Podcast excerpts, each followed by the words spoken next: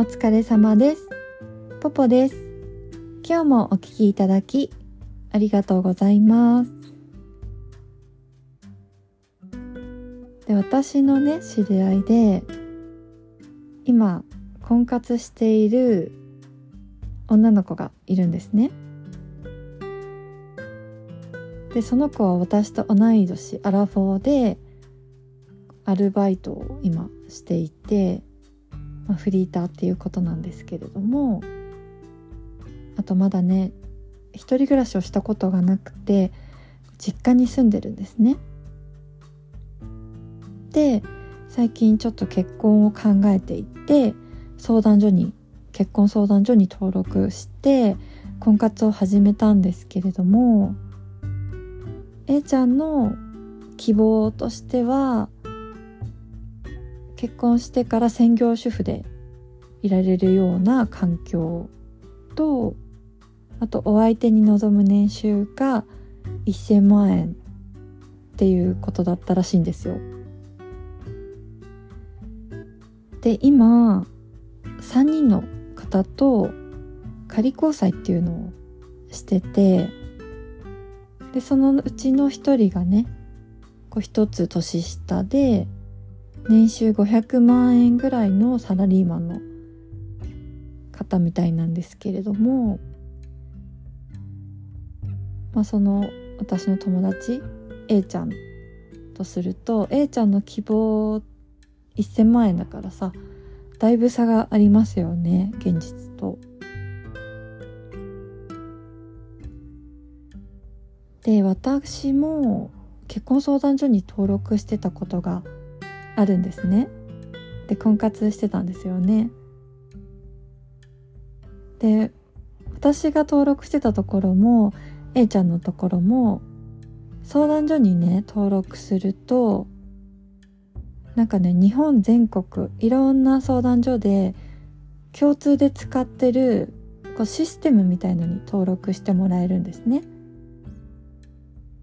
でそうするとあの異性の情報をそこで検索できてで気になった人のプロフィールとかも見たりしてで気になった人がいたらお見合いを申し込めて相談所を通してねで相手にもねお見合いしたいなって思思ってもらえると初めてお見合いに進めるんですね。でお見合いをしてお互いいいなって思ったら仮交際に進めてでこの仮交際中は同時進行 OK なんですよだから A ちゃんは今3人と付き合ってて私もねそうだったんですけどだから同時進行してるとかなり忙しいんですよね。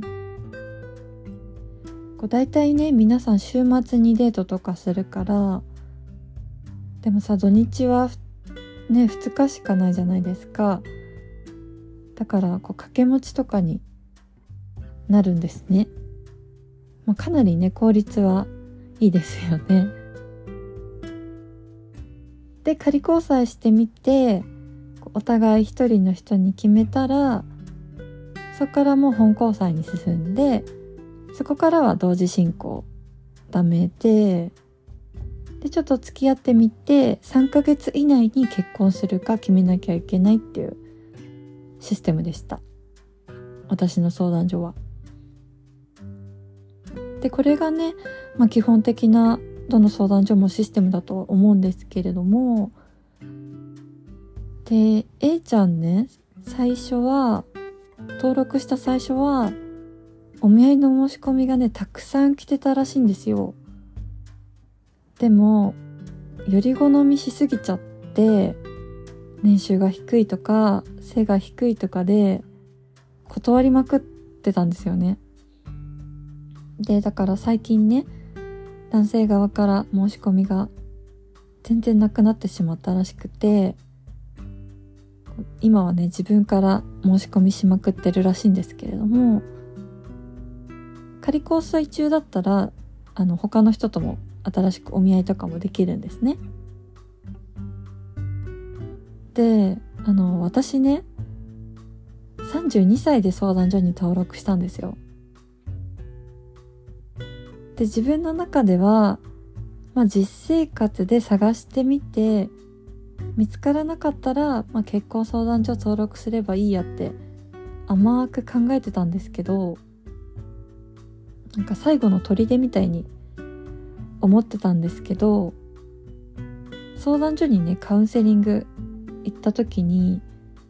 あの女性はね一日でも早く登録した方がいいって言われてでなんでかっていうと相談所のねシステムを使って男性側がお見合い相手を探す時にまあ女性側が探す時もあるんだけど年齢のチェックボックスがあるんですよ検索する。でそれが20 20歳から24歳。25歳から29歳。30歳から34歳。35歳から39歳。ってバーってあるんだけどでやっぱりさ男性で婚活する人って子供が欲しい人がほとんどらしいんですね。だから男性側が、まあ、高齢年齢が高くても探す時は子供を産める年齢の女性のチェックボックスをチェックしがちらしくてだから子供をさ安全に出産できるのがまあ一般的には30から34のチェックボックスぐらいまでかなって思うんですけれどもあの高齢出産とかになってしまうんでね。だからねこうすごく人間的にこう魅力的な素敵な37歳の女性がいたとしても男性側がね探す時に34歳までのチェックボックスをチェックしてなかったらその37歳の女性の存在さえ存在さえ知らないんですよね。っていう意味で一日でも早く登録をってことで私もさなんか妙に納得してしまってそれですぐに登録したんですよねで相談所にね登録してまあお見合いしてさいろんな人とお会いしてみて思ったのはあの皆さんが望むような理想の人っていうのはこう自由恋愛市場でみんな結婚していってるんだなっていうのが分かってまあそういう素敵な方はさこう、まあ、大学でさ一緒だった子だったりあと社内恋愛で結婚したりなんか趣味の世界でね出会って結婚したり自由恋愛市場で結婚するから婚活市場までには来ないなって思いました。でもし婚活市場にいたとしてもそういう人はやっぱり20代の人に行きますね。であとはこう自分の、まあ、市場価値を見や、ま、見誤るとかなり婚活が厳しいものになる気がしますね。で夫婦ってさ合わせ鏡って言うじゃないですか似た者同士っていうかねそれと一緒で婚活では自分に申し込みがあった方がまあ合わせ鏡と言ったら失礼ですけれども自分の市場価値に近いんじゃないかなって思うんですよね。でだからさこう A ちゃんみたいに年収1000万円希望って希望はさいくらでも言ってていいと思うんですけれども希望でも年収1000万円の人からお見合いの申し込みが来なければすぐにねちょっと軌道修正をして婚活を続けなければいけないんじゃないかなって思うんですよね。でこ結婚相談所に登録した最初ってね申し込みがすっごいたくさん来るんですよ。でねこれがなんかモテてる錯覚にちょっと陥るんですよね。私もそうだったんですけど。でもさ冷静に考えてみるとこれはね実生活のモテとはちょっと違うのでそこでさ調子に乗ってより好みしているとあの大事な人とね出会う可能性を失う可能性があると思います。なのであとねそうだそうだ。あとこうお付き合いしていく中でこうなんか嫌なことがさあるたびに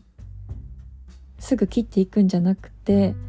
薄くねつながっておくことも大事かなって思います。結構さ後から考えるとあの人良かったかもって思い出すことも多かったのであとねちょっと自分のことを棚に上げてこう相手のことの悪いところをね探してしまいがちなんですよね婚活って。でもこう悪いとこ探してもまあいいことないんですよ。だから減点法ではなく加点法で考えられると婚活がちょっとうまくいくんじゃないかなって思いますでちょっとね長くなってしまったので A ちゃんの話次回のポッドキャストでお話しします今日もお聞きいただきありがとうございましたご意見ご感想ご相談のメールをお待ちしています